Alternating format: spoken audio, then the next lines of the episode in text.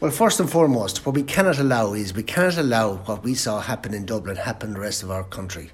Uh, one thing is very clear by covering their face, they're covering their identity, and the idea is to be able to do as they so wish. We saw what happened in Dublin even when we saw a squad car and they're throwing a box and basically lit up a car and flaunting the law. That just can't be allowed. And, and the other side of it too is for people's very safety. So the one thing is very clear. If you have a situation that a face is covered and the guards were lucky enough to be able to grab that person and hold that person, well then that person needs to be brought to the law. And I believe that there has to be an imprisonment uh, on that issue because if we don't, then what is going to happen is you're going to have a situation could happen in our own town where in this case in Dublin, a poor misfortune uh, uh, three children got stabbed and a care assistant.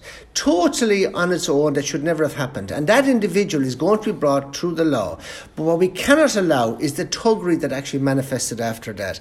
Let's keep in mind the amount of businesses that were destroyed on that particular day. And the sole objective was, is basically to rob. And that's what we saw. We saw riots. And what we cannot allow, and we need to give a very strong message, is that is not acceptable. And number one priority to me is people's safety. When you hear that uh, individuals are in Dublin that weekend, the one thing that happened is you don't feel safe. And if you don't feel safe walking on the street, something is wrong. So I really hope that this will be embraced. I hope that we will look at very strongly, and I feel very um, supportive from the Chamber today that this can actually happen. But one thing we cannot allow is the tuggery to develop and manifest the way we saw it, because that to me is not real Ireland. Tom, on a more local level, we've seen in joint policing committee meetings throughout the year that theft from a shop is constantly uh, an offence that's rising and rising. I believe in the last year increased by 45% in Clare. And any garage, any petrol station owner, any shop owner will know that the one thing you'll see when you look back in your cameras is people with masks over their faces and with faces concealed. Do you think this can go any distance to reducing that sort of crime in Clare?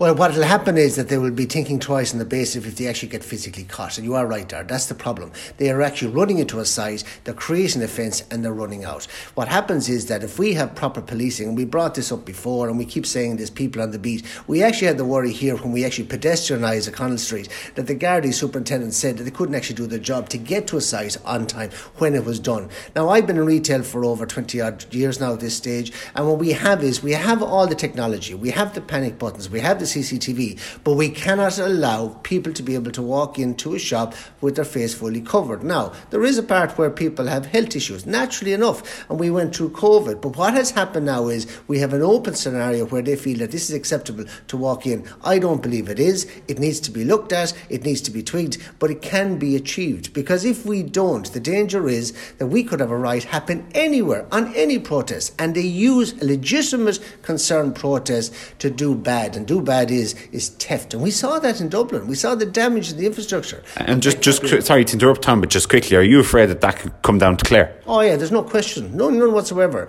We're in a situation now with the technology that's there, where they have these WhatsApp groups, and the sole objective is to call this agitation, and by using a genuine good cause or a good fight for whatever debate that one people have, and everyone has a right to protest, but they use this as an umbrella to get underneath to do what they want, and that is to rob or to hurt or to damage, and that cannot be allowed. And just a quick question on that, because even going outside of Dublin, we see whenever we see scenes or photos or videos of protests up and down the country on similar issues at the moment, we see in broad daylight even people wearing masks uh, over their faces. So is that something you be you be calling on now that Gardaí would have powers to walk over to that person and say, no, you can't wear that. Yeah, I, I, and that needs to get to that stage because what happens is if you have that, if you have that covering, you feel then that you're indispensable. That has to be taken away, and we now have legislation being brought to the fore for the Gardaí, and I have to compliment the guards on the base the body cameras. Everything needs to be done for the safety of us, and and if we don't do that, I'm really worried that something like Dublin could happen down here. And can you imagine that to happen in a beautiful town like Ennis town?